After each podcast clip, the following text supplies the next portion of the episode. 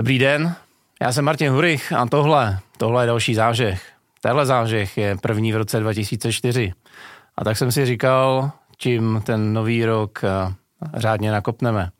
No a protože spousta z vás má spoustu novoročních předsevzetí, jak těch osobních, tak těch firmních a jedno z nich je určitě, jak eh, rozvíjet váš tým a jak vaše lidi víc uh, angažovat v tom, co děláte, tak jsem si na to pozval speciálního hosta. Danu Bérovou. Ahoj, Dano. Ahoj. Abych vám Danu představil, tak abych to nesplet, já si to uh, tady napsal, protože představení Dany je přeci jenom delší.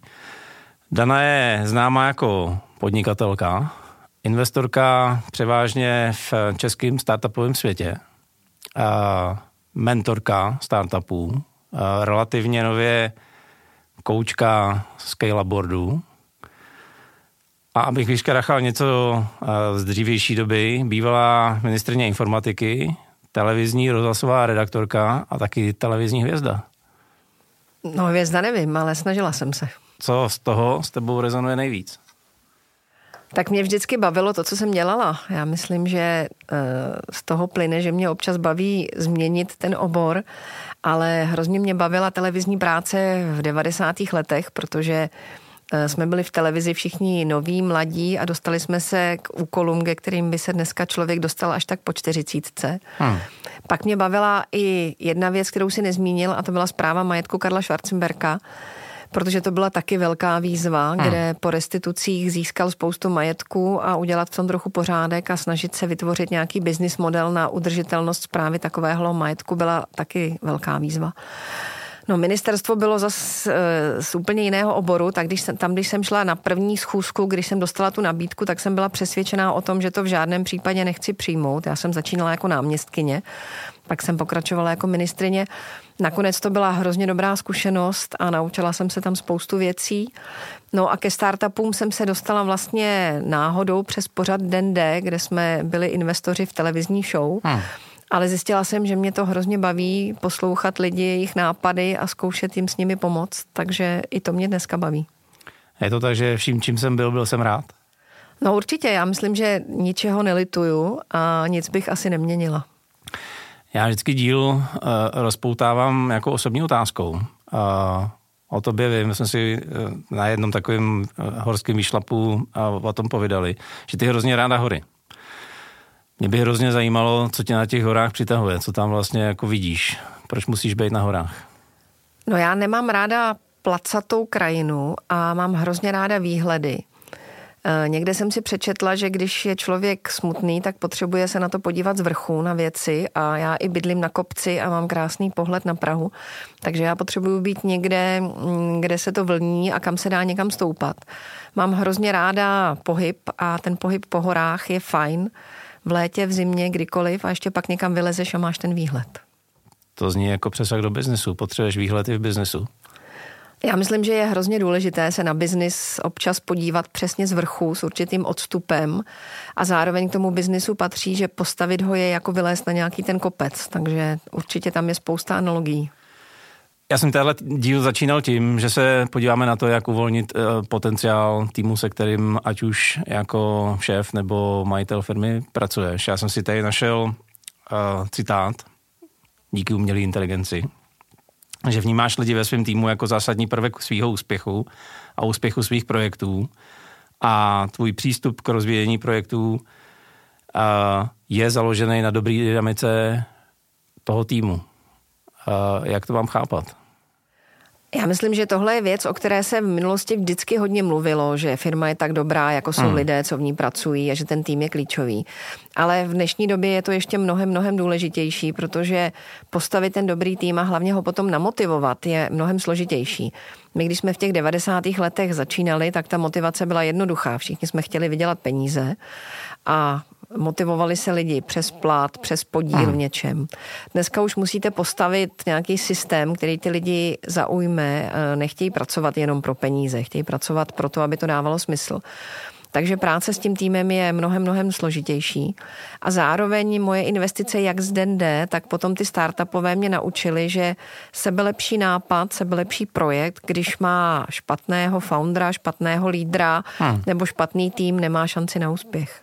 Ale ta moje bublina je hodně uh, složená z lidí, kteří jsou entuziasti, mnohdy nevyrostli jako profesionální manažeři, uh, vyrostli přes něco, co měli rádi. Hodně jsou to fachmani, technici a podobně. Což z definice znamená, že spousta z nich neumí pracovat s lidma. A to, co si tady dneska budeme povídat, je trochu, uh, nechci říct úplně EZO, ale není to úplně osobní přirozenost. Jak třeba do toho uh, vplout, abych začal ty lidi chápat víc a vlastně jako chápal, kde v tom týmu mám uh, kapsy možného potenciálu, který můžu teda začít využívat? Já myslím, že první klíčová věc je uh, opravdu si uvědomit, že to chci řešit a začít se tím zabývat. Hmm. Já taky určitě nejsem nějak dramaticky ezo člověk. Já jsem sice toho dělala hodně, ale začínala jsem na té matice a to je pořád věc, která je mi hodně blízká a hmm. technické věci jsou mi blízké ale uvědomuju si, že ta práce s lidma má i tu technickou část a že spousta z nás, nebo historicky spousta manažerů a majitelů firm eh, neřeší ani tu technickou část té věci. Takže já myslím, že první krok je říct si fajn, chci to udělat, protože to je klíčové pro tu moji firmu a celkem pro všechno, co dělám a začít se tím zabývat. A ten první krok je uh, mít dobře nastavenou strategii firmy. Ono to paradoxně vypadá, jako že uh, paradox, uh, ta strategie s těmi lidmi zas tak nesouvisí, ale ukazuje se, že když je dobře postavená strategie, kterou jsem schopen vysvětlit nejen svým zákazníkům, ale především svým zaměstnancům, a to nejen v tom managementu, ale i tomu poslednímu, který pro mě někde třeba zametá na dvoře. Takže to je ten první moment, kdy se ty věci začnou posunovat dopředu. Párkrát jsem slyšel názor, že čím níž jdeš v hierarchii uh, firmy, uh, že teď mě to napadlo, jak jsi zmiňovala toho posledního, který někde zametá, tak těm v té hierarchii níž, čistě jako funkčně, uh, ta strategie vlastně nikdy nic neřekne. To s tím? Já myslím, že to tak není že to je takový předsudek, že se jim to nikdy nikdo nepokusil vysvětlit a hmm. nepokusil se jim to vysvětlit způsobem, který je pro ně přijatelný a nikdy jim nedal dostatečně najevo, že jsou součástí toho týmu. A to asi všichni známe i z vlastní činnosti. Když vám někdo řekne, ty k nám patříš, ty jsi pro nás důležitý, tak se začnete chovat úplně jinak. A to takhle funguje i ve firmě. Já teď s chodou okolností ve své koučovací praxi uh, mám jednu firmu, která uh, kde jsme tohle řešili a ten founder, majoritní majitel, vymyslel, že si v rámci intranetu eh, každý měsíc napíše takový velmi osobní blog, kde tuhle věc se bude pokoušet eh, svým lidem sdělovat velmi neformální podobou. A byli jsme všichni hrozně překvapeni, jak pozitivní byly reakce. Pěkně. Najednou byli hmm. všichni překvapeni z toho, že tady pan generální ředitel a majoritní akcionář eh, všem píše o tom, jak ty věci vnímá, jak je cítí a jak se s nimi o tom baví. Eh, jiná kamarádka, se kterou jsem byla nedávno na konferenci, generální ředitelka velké firmy, říkala, naučila jsem se takový moment, že si dávám každý měsíc kafe s deseti lidmi, který si nechám náhodně vytipovat v rámci té firmy. Ona začínala tím, že mluvila se ženama, protože chtěla zvednout tu eh, hmm. komunikaci mezi ženama. A jednak zjistila, že jí to hrozně baví, jednak zjistila, že těch 15-20 minut, které každému věnuje, se jí hrozně vrátí zpátky a reakce z té firmy byla neuvěřitelně pozitivní. Takže všechny tyhle věci se dají zkusit. Nejde o to pokoušet se někomu, kdo někde něco montuje, vysvětlovat komplikovanou strategii expanze na zahraniční trh, ale strategie firmy by měla dávat smysl i tomu poslednímu zaměstnanci, protože by měla být nějakým způsobem pochopitelná, co chceme dělat a proč. To, co tam slyším já, je vlastně sejít uh, z té virtuální prosklený kanceláře mezi lidi a vlastně chovat se i jako normální člověk, ne? Je to to? Tak já myslím, že máme v Čechách spoustu příkladů těch velkých manažerů od Tomáše Bati hmm. po další, kteří to prostě takhle dělali. A já když si vzpomenu na svoje kontakty s velkými řediteli obrovských firm, ať už to byl Bill Gates nebo chlapci z Dellu a další, tak to byli přesně ti, kteří dokázali s kýmkoliv v té firmě normálně promluvit, když šli po chodbě a chovali se úplně normálně a přirozeně. A to si myslím, že je důležitá součást toho managementu. Hmm. Když třeba vybíráš, do jakého startupu zainvestuješ, jak moc jsou pro tebe důležitý lidi, firmní kultura a ty vztahy, které na první dobrou uh, jsi schopná vidět? Teď už je to pro mě úplně na prvním místě. Když jsem před deseti lety začínala, možná už je to vlastně 12, tak eh, mi to tak podstatné nepřipadalo. Myslela jsem si, že když máte dobrý nápad, dobrý produkt, a technicky ten tým funguje, takže přece není možné to neutlačit k nějakému úspěchu. A tak asi třikrát nebo čtyřikrát se mi podařilo to nezvládnout. Takže když ten founder nebyl schopen přerůst svůj vlastní stín, hmm když se vlastně ukázalo, že to je člověk, který lže nebo není ochoten naslouchat tomu okolí, tak přesto, že ten produkt byl velmi unikátní, velmi inovativní, tak to dopadlo špatně. Takže lidé jsou pro mě skutečně na prvním místě a není to ani fráze, ani kliše. O čem teda konkrétně jdeš? Protože já tohle z toho mnohdy slyším a pak vlastně vidím, že, teď ten myslím tebe, ale ve spoustě případů vidím, že, že ta realita je trošičku jiná. Po čem konkrétně jdeš? Co ti tam, řekněme, hnedka na začátku nevoní, nebo kdy řekneš, tady mám velký otazník, tady se musím ještě trošku pošťourat? Pro mě je hodně důležitá energie těch lidí, který, která z nich jde, taková celkově životní, protože je samozřejmě lepší pracovat s někým, kdo je optimistický a otevřený a odvážný. To, je, to jsou důležité vlastnosti. Pak je pro mě hrozně důležité, aby ti lidé dokázali říct, hele, tohle nevím, fakt nevím, nebo uvidíme, netuším. Protože to speciálně dřív, když ty startupy začínaly vznikat, tak všichni měli pocit, že musí být e, ve vztahu k investorovi mistr světa a na všechno mít otáz, odpověď. A samozřejmě spoustu věcí si vymysleli tak e, určitě je lepší říct, tohle nevím, jak uděláme, ale uděláme tyhle ty první kroky. Hmm. A pak je pro mě taky důležitá, mám ráda sportovce, to, ze sportovci to vždycky bývá trošku jednodušší, protože ti jsou zvyklí, že mm, občas prohrajete a že hmm. abyste něčeho dosáhli, tak to bolí a trvá to třeba déle, než se původně zdálo. No a když je ten tým nějaký větší, tak je pro mě důležitá schopnost těch lidí navzájem spolu komunikovat a, a vlastně potlačit v nějakou chvíli svoje ego, respektovat názor těch kolem. To se často stává, že u těch dominantních founderů mm, jsou to takový lidé, kteří ty kolem sebe mají tendenci usazovat, hmm. jednat vůči ním agresivně, nechovat se hezky a to, to já opravdu ráda nemám. Myslím si, že uh, taková ta agresivní arogance do biznisu nepatří. Je to částečně taky otázka věku? Ale já myslím, že ne. Že to je tak, že naopak ta mladší generace dneska je mnohem empatičtější jo. a jemnější a zdaleka ne tolik agresivní. Hmm. Takže si myslím, že s věkem to tak úplně nesouvisí. Hmm. Když se teda podíváme na malé střední firmy, které uh, jsou cílovkou tohohle z toho podcastu, hlavně ty technický, tak tam vidím dvě věci, kde vlastně tvoje zkušenosti bychom mohli uh, využít nebo víc rozebrat. Jedna je, když si nabírám nového člověka, na co bych si teda měl dát eh, pozor, aby mi ten nový člověk rovnou zapadl do firmy? Já myslím, že v té dnešní době se mnohem s nás posvůzdí ty skills toho člověka, tedy to, co umí. Na druhou stranu ta doba už je hodně dynamická, takže pravděpodobně to, s čím ho přijímám, se bude nějakým způsobem měnit a on, i on se bude potřebovat učit nové věci. Takže já myslím, že je důležitá nějaká jeho profesní historie a pro mě je důležité to, aby uměl odpovědět na otázku, co ho bavilo z toho, co dělal v minulosti a proč to třeba opustil nebo proč nechal toho, co dělal a proč se chystá dělat něco jiného. To si myslím, že v takovémhle rozhovoru získáte o tom člověku docela hodně informací. Hmm. Když ho přijímáte do menšího kolektivu, je fajn vědět i, co toho člověka baví, co má rád, jak tráví volný čas Eh, protože i to jsou nějaké věci, které o něm něco napoví. A pak je fajn se ho zeptat, eh, co si myslí, že pro firmu může udělat on, kde jsou jeho silné stránky a co očekává, že firma přinese jemu. Hmm. Tedy co on by chtěl, aby kromě toho platu si z té firmy odnesl. Hmm. A když je schopen vést takovýhle rozhovor, tak to bude pravděpodobně někdo o těch věcech trochu přemýšlí. A často paradoxně, když začnete vést s někým hodně technickým nebo Eh, skutečně takovým jako hardwareovým eh, takovýhle rozhovor, tak zjistíte, že, že má spoustu dalších vrstev, které jsou hrozně, hodně zajímavé. Hmm.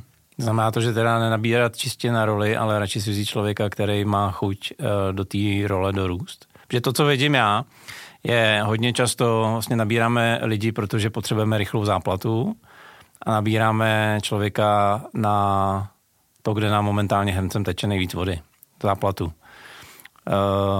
chápal bych správně, že teda bych se na toho člověka měl podívat spíš jako na člověka, než na to, co my dokážeme v té firmě momentálně a aktuálně udělat?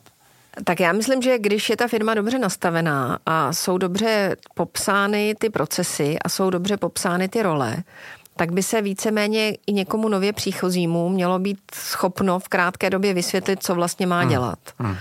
A z mého pohledu je vždycky lepší najít někoho, kdo je připravený se učit a bude vám víc vyhovovat lidsky a zapadne do toho kolektivu a ten zbytek ho naučíte, než mít někoho, kdo přesně sedí na tu profesní roli, ale zároveň cítíte, že se hůř shodne s kolegy a, hmm. a vy ho vlastně úplně nebudete chtít vidět každý den. Tak to si myslím, že je takhle jednodušší. Hmm. Ale teď ta složitá, nebo složitá, složitější situace. Máš Bavíme se teda o vstupu do nového roku. Mám předsevzetí, že ten svůj tým, který a, je lidsky skvělý, ne už možná tolik výkonej, možná spolu tolik nekomunikuje, protože si po sebe, okolo sebe za těch posledních 10-15 let postavil a, jako velmi pěkný silo, každý z nich. A, úplně nevím, jestli nejsem chemicky ještě zapadají, protože já jsem se trochu změnil, možná tu firmu chci někomu předat. Jak teda dostat titul tohle z toho podcastu a z těchto z těch uh, vymáčknout ten potenciál a vlastně jako rozjet tu týmovou spolupráci? Já myslím, že první krok je takový ten technokratický, který sice všichni říkají, že mají, ale většina firm ho dobře nemá udělaný. A to Technokratický je, kroky máme rádi. Tak, to je Eh, revidovat popisy práce těch jednotlivých lidí hmm. a, a jejich role a jasně si definovat, jak kde vypadají ty odpovědnosti a kde vypadá to, čemu se v, tom, v té scale-upové metodice říká ručení. Ono to často není úplně to samé, ale e, ručení znamená, že někdo řeší, když ta věc přestane fungovat. Takže za spoustu ře, eh, věcí může ručit třeba asistentka ředitele nebo asistentka manažera, přestože nemá tu kompetenci tu věc vyřešit, ale ví, že tenhle ten projekt musí dohlédnout na to a když to přestane fungovat, tak začne ječet, že to nefunguje. Ve většině firm nejsou dobře popsány jednak ty náplně práce těch jednotlivých lidí a nejsou jasně definovány ty odpovědnosti, eh, co kdo dělá a za co zodpovídá. To souvisí s tím, že když se popíšou ty role, tak by se měly popsat procesy v, těch, v té firmě. Třeba když se něco vyrábí, tak to začne asi nějakým nákupem materiálu, tak kdo vlastně odpovídá za ten nákup materiálu, kdo odpovídá za to, že za jakou cenu ho může nakoupit. A pak se ukáže, že v té firmě existují určité činnosti, které vlastně dělá buď pět lidí na jednou, nebo taky nikdo. Takže takováhle, řekla bych úplně triviální věc, když se udělá dobře, tak v 90 troufnu si říct, 8% firem se ukáže, že jsou tam nejasnosti. A tím můžete začít diskuzi s tím týmem a začnete s ním tu debatu v té poloze, která je jim naprosto vlastní a, a spustíte nějakou, nějakou činnost. Já bych si k tomu naplánovala pravidelně třeba jednou za 14 dní nějaké 3-4 hodiny a, a začala bych tyhle věci odlupovat. Tak ve chvíli, kdy se nastaví tohle, tak pak se dá začít pracovat s tou dynamikou v tom týmu a trochu se těch lidí zeptat, jestli jim vyhovuje způsob toho řízení, jestli mají dost informací o firmě, jestli rozumí tomu, jak ta firma funguje jako celek a pak nastane ta, ten okamžik jim představit tu strategii a říct jim, vyrábíme tady ozubená kolečka, ale Cílem je, abychom jich vyráběli do pěti let třikrát tolik, anebo naopak cílem je, abychom kromě ozubených koleček vytvořili ještě spoustu dalších produktů, nebo cílem je, že z ozubených koleček chceme jenom vydělat ty peníze a pak následně bychom chtěli dělat něco úplně jiného. A i vést tuhle tu high-level debatu se s těmi zaměstnanci opravdu vyplatí a budou, budou rádi, že s nima tuhle diskuzi vedete. Hmm. Vidím tam několik věcí nerozárají se ti, nebo uh, nestáhnou se dolů ty v momentě, kdy jim začneš kontrolovat, jak dělají svoje procesy, nebo jaký procesy mají nastavený, protože z vlastní praxe vidím, že tohle je dost ne, jako nebezpečný moment a ty lidi místo kooperativního nadšení Říkají, kdo mi tady bude šťourat do toho, co já tady dělám, když už to dělám 15 let a dělám to dobře. No, ale ono taky samozřejmě záleží na tom, jak to nastavíte a vy hmm. musíte říct, že firma se bude rozvíjet a že je potřeba vylepšit ten onboardingovací proces, tedy příjem těch nových zaměstnanců a že je potřeba využít maximálně tu jejich zkušenost a v podstatě jenom sformalizovat to, co oni tady vybudovali. Hmm. Eh, vždycky je ta práce s těmi lidmi velká psychologie v tomhle směru a na druhou stranu, když tam máte někoho, kdo úplně, řekla bych, paranoidně hájí to svoje území, tak to je docela důležitý signál, protože to možná do budoucna není ten úplně nejlepší člen toho týmu a že je potřeba s ním začít zkusit pracovat. A pak, když máte takového člověka, tak je asi fajn si ho vzít stranou a říct mu, Franto, neblbni, teď já vím, co tady těch 15 let děláš, nebo co tady 15 let děláte, podle toho, v jakém jste zrovna vztahu. Já si toho hrozně vážím, ale tady v té nové fázi budeme přijímat spoustu mladších lidí a potřebujeme tu tvoji zkušenost nějakým způsobem formalizovat a dát tomu trochu nějakou štábní kulturu. A na tohle to si myslím, že každý normální, racionální člen týmu by měl zareagovat alespoň neutrálně, když už ne pozitivně. Hmm. A jak říkám, když začne reagovat příliš negativně, tak bych začala přemýšlet o tom, jestli není na čase na, nahradit Frantu nějakým Pepou nebo Maruškou, kteří k tomu budou mít trošku jiný přístup. No a jsme u toho. On se začne bouřit nejenom uh, Franta, ale začne se bouřit i pa, uh, Pepa, Jana a Toník. Najednou se jich bouří tolik, že ten majitel mnohdy bere zpátečku, protože se bojí, že mu to celý uh, odejde pod rukama a těch lidí, byť jsou náznaky, že se to zlepšuje, tak na trhu není pořád ještě hodně, zvlášť v těch manažerských pozicích. Co pak? Mám, mám vzít zpátečku a mám jako začít brzdit před vlastníma lidma. No a to je právě přesně jedna z klíčových věcí. Já si myslím, že ne, protože ve chvíli, eh, kdy se začnete bát, tak to přestane fungovat.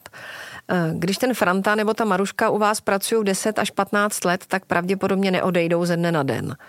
Eh, protože mají nějaký důvod a protože ta schopnost si stěžovat, takzvaně brblat, je v Česku velká, ale hmm. schopnost udělat nějaký ten konkrétní krok, tedy dát tu výpověď a vrhnout se na trh práce a začít něco hledat, zase tak velká není. A to si myslím, že je velký problém spoustu manažerů právě třeba v těch výrobních firmách, že se najednou leknou něčeho, s čím hmm. nemají takovou zkušenost. Ale vy to jako ten šéf nebo ten manažer tohle musíte zvládnout a musíte to utlačit. A schopnost zvládnout ten konflikt je jedna z nejdůležitějších vlastností, kterou jako manažer máte a když ji neumíte vyřešit, tak to dlouhodobě stejně nebude fungovat. Takže já myslím, že je dobré téhle situace využít a říct si, no tak a co vám jako na tom nejvíc vadí? A teď možná je přinutíte vést nějakou otevřenou diskusi o tom, co je skutečně štve a ukáže se, že to pravděpodobně není to, že jim hrabete do nějakých procesů ne. nebo hmm. chcete něco kontrolovat, ale že tam je možná nějaká hlubší nespokojenost. Nebo možná je to nějaká jejich vnitřní nejistota, jestli to dělají skutečně dobře nebo ne. Hmm. A pak začíná dobrá příležitost jim říct, ale teď vy to děláte z 80% dobře, teď jsme tady všichni v pohodě. Jenom to chceme ještě trochu vylepšit, abychom pracovali možná trochu míň, a nebo za lepší peníze, tak se o tom pojďme bavit.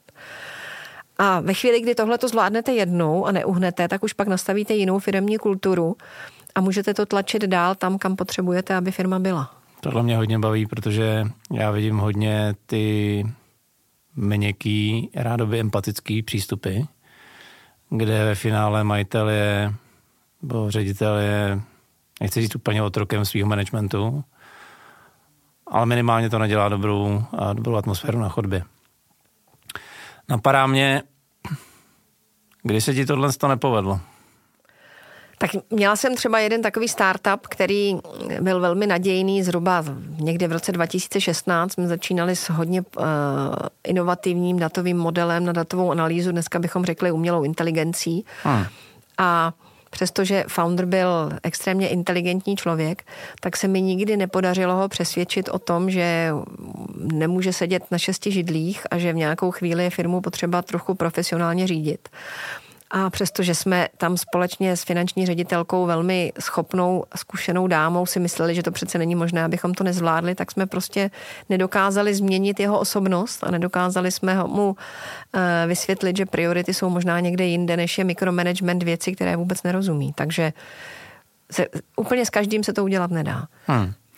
My jsme se před natáčením bavili, že dneska už je doba, kdy i takovýhle, řekněme, hodně pocitové a kvalitativní věci se dají vyjádřit uh, kvantitativně, bych skoro řekl. dokážu si představit, že to bude velká úleva pro tu moji bublinu. A ty si do jednoho takového startupu investovala, tak nám pojď říct, co, co umíte. Já spolupracuji se startupem, který se jmenuje Supertalent a e, chlapci, zakladatelé vycházeli z toho, že firmy sice dobře dokáží posoudit schopnosti těch jednotlivých zaměstnanců, ale přestože e, jsou vybráni dobře podle kvalifikačních kritérií, e, docela brzo někteří odcházejí nebo nejsou s tou prací spokojeni.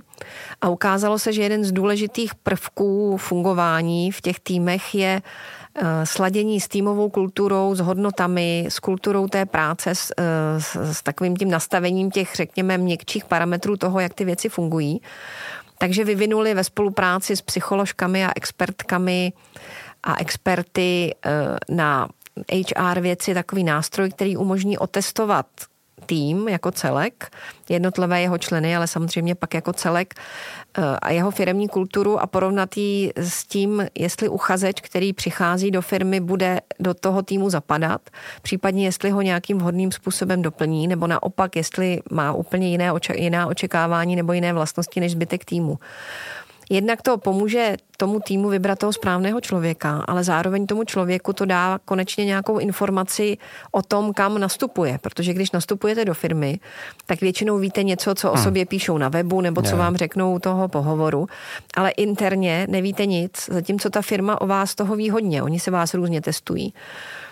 Takže tohle je věc, která mně připadá, že bude velmi zajímavá a je tam pak samozřejmě možnost na základě těch výsledků s týmem pracovat. Ukáže to, kteří členové týmu by potřebovali třeba pomoc zrovna s komunikací nebo s dalšími věcmi. Ale vede to i třeba k určité otevřenosti o objemu práce, který se očekává. Eh, nedávno jsem o tom mluvila s jednou velmi zkušenou HR manažerkou a ta říkala, no, my tady máme firemní kulturu, že opravdu strašně dřeme za hrozně moc peněz. Eh, očekáváme, že ty lidi budou k dispozici 24-7 v podstatě, protože jsme mezinárodní firma, máme různé pobočky a jedeme a. v časovém posunu, ale při tom pohovoru my to těm lidem takhle otevřeně neřekneme. Takže když oni pak k nám nastoupí, tak se hrozně diví, že tady dřeme z kůže 24-7, byť za hodně moc peněz, protože oni to nečekali. Takže to jsou takové v uvozovkách drobné detaily, které jsou ale samozřejmě pro to vaše fungování v tom týmu i pro ten tým jako celek hodně důležité. Hmm. To znamená, nebavím se jenom o osobnostních nějakých diagnostikách, ale bavím se vysloveně o firmní kultuře. Je to určitě postaveno i na hodnotách. Jsou týmy, které no. jsou hodně otevřené, kde ti lidé uh, jsou připraveni k tomu dát najevo určitou zranitelnost. Jsou týmy, které jsou hmm. hodně dominantní, třeba obchodní týmy, kde jsou všichni takzvaně alfasamci a když tam pak mezi ně pošlete nějakého beránka, tak toho buď sežerou, nebo to nebude fungovat dobře. Naopak se třeba ukazuje, že když jsou ty týmy zase postaveny moc homogenně, tak to taky nefunguje a že je dobré ty jednotlivé členy toho týmu různě vyvažovat a že k těm extrovertům je občas dobré dát nějakého introverta, který tu věc dotáhne do většího konce a více nad tím zamyslí. Takže spoustu věcí se dá, se dá už dneska měřit. A tím, jak budou přibývat data do takového modelu, tak si myslím, že z toho potom vypadnou i zajímavé informace, jak s týmy pracovat a jak ovládat jejich dynamiku. Kde vzniká ten dojem, že v obchodní kanceláři stříká testosteron? No já myslím, že to je docela uh, z praktického života, protože ono to obchodování není vůbec jednoduchá věc. Musíte mít trochu hroší kůži, musíte mít schopnost uh, zvládnout odmítnutí a vy, vypořádat se s tím, že někdo něco na první pohled nechce a zároveň musíte mít určitou schopnost nepředjímat to, co eh, ten klient na druhé straně si vlastně tak jako myslí ještě dřív, než to řekne. Takže to těm lidem, kteří to mají trošku jednodušší, funguje. Na druhou stranu já vidím kolem sebe v poslední době eh, velké množství velmi úspěšných žen obchodnic, které Aha. jsou právě schopné eh, pracovat víc s tou emocí a, a pracovat víc s tím nastavením a naladěním, takže si myslím, že se to možná začne trošku měnit. Na dlouhý obchodní cyklus určitě jo, to, to podepíšu. Uh,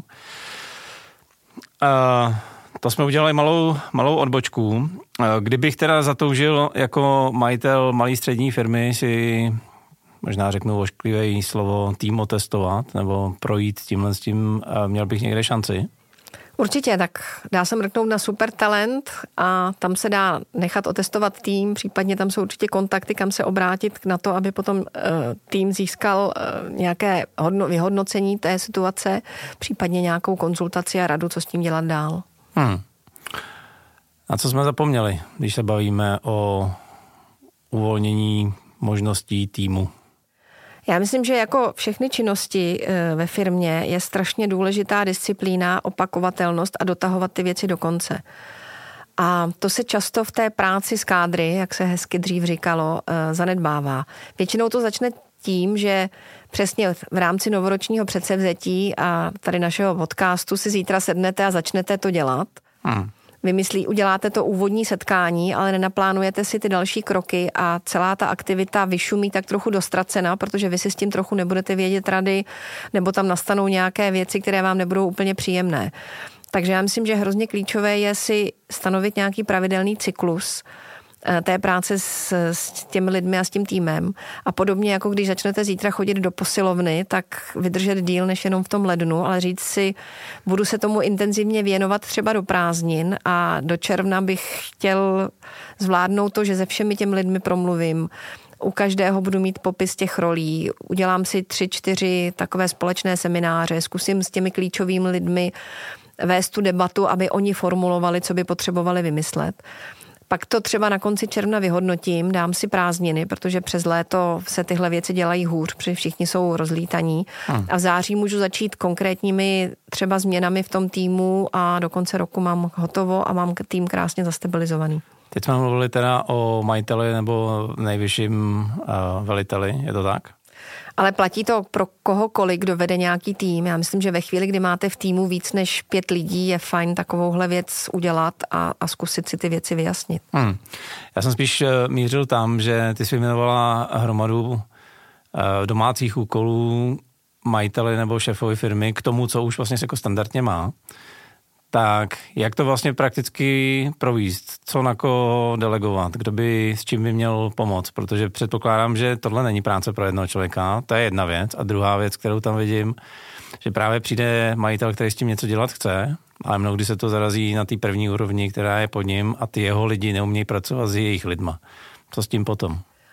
Tak to tak samozřejmě je, ale určitě je ideální co nejvíc té práce vrhnout na někoho jiného, pochopitelně. Takže samozřejmě záleží na tom, jak je firma velká, ale je dobré nechat každého, aby si ten popis té své pozice napsal sám, ideálně podle třeba nějakého vzoru tak aby to mělo podobnou strukturu, aby všichni pracovali s nějakými podobnými oblastmi. Takže Promiň, fajn... to znamená na, napříč, napříč firmou, každý jeden zaměstnanec si ideálně píše vlastní job description. No tak když, je, když samozřejmě, jo, když mám, já nevím, těch lidí prostě do, do nějakého množství a, a jsou všichni schopni, nejsou to opravdu ti, kteří jenom pak vykonávají nějakou tu manuální činnost. Ne, to je super, protože to vlastně zároveň mi dá zpětnou vazbu, jak ten dotyčný chápe to, co já po něm chci. Přesně tak. Potom, když je ta firma trochu větší, tak možná někde nějaké HR oddělení, nějaké ty popisy té práce má a pak se to dá skonfrontovat. Ale rozhodně bych je neposílala jako první krok. Prostě bych nechala všechny, ať si ten, ten popis, popis napíšou, jak říkám, podle nějakého vzoru. Hmm. Pak ty klíčové procesy v té firmě asi nějak popsané jsou, nebo každý ten někdo z toho středního managementu by měl být schopen uh, popsat, za jaké procesy odpovídá tak ten obchodník řekne, já odpovídám za ten obchod, to znamená tohle, tohle, tohle, tohle. Ten výrobní ředitel řekne, já odpovídám za výrobu, to znamená, to jsou tyhle ty činnosti, které tady děláme. A ono to zase není až taková raketová věda.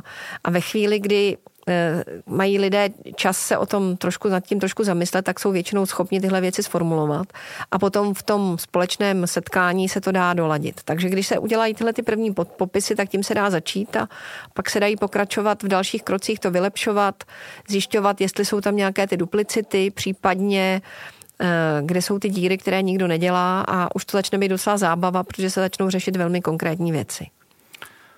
Přiznám se, že jsem překvapený, že jsme na to šli hodně technicistně, to já mám rád, protože spousta lidí se toho bojí ve smyslu, že to jako neuchopitelný, já to s těma lidma neumím, jak se do toho, jak se do toho vrhnu, tak mě baví, že máme uh, nějaký konkrétní, uh, konkrétní nápady. Něco, co bychom řekli jako poselství do nového roku v tomhle tom tématu? No já myslím, že to poselství je to, co všichni víme, že ti lidé jsou klíčoví pro každou firmu a je to úplně jedno, jestli to je technologický startup nebo výrobní firma že práce s nimi bude čím dál tím složitější, hmm. nejen proto, že ten svět kolem je hodně komplikovaný a přináší do našich životů hodně nejistoty. A to se samozřejmě promítá i do, do té pracovní činnosti a do celkového nastavení lidí a že je hodně komplikované ty lidi dneska namotivovat, speciálně ty mladé, protože ti často pocházejí e, ze zázemí, kde jsou vlastně tak trochu zabezpečeni a hledají mnohem víc to, aby je práce bavila a aby jim dávala smysl. To znamená, že, si mysl, že každá firma, a zase je jedno, jestli super technologický startup se světovou ambicí nebo výrobce ozubených koleček bude muset dřív nebo později být schopen sformulovat, proč to vlastně dělá a jaký to dává smysl těm lidem, které v té fir- kteří v té firmě pracují. Super. Děkuji, jako odstartování nového roku to bylo skvělý. Poslední otázka. Úplně otočím list. A umělá inteligence mi na tebe prozradila, že připravuješ podní D opět něco s Michalem Rostokem. Je to pravda? A jestli jo, tak o co půjde? Ne, ne, ne, my jsme jenom zkoušeli pro jednu internetovou televizi, jsme dělali takové rozhovory s lidmi z biznisu, jenom takovém jako pilotním provozu a ještě uvidíme, jestli budeme pokračovat dál. Nás to hrozně bavilo. Na druhou stranu, tak to víš sám, je to časově hodně náročné hmm. a diáře jsou hodně nabité, tak uvidíme, jestli budeme pokračovat. Prosím, pokračujte, protože tohle by mě hodně bavilo. A ať se daří nejenom v roce 24 a ať ti tvoje startupy pod rukama úspěšně rostou. Děkuju moc děkuju. Moc. Tak jo, první díl roku 24 máme za sebou.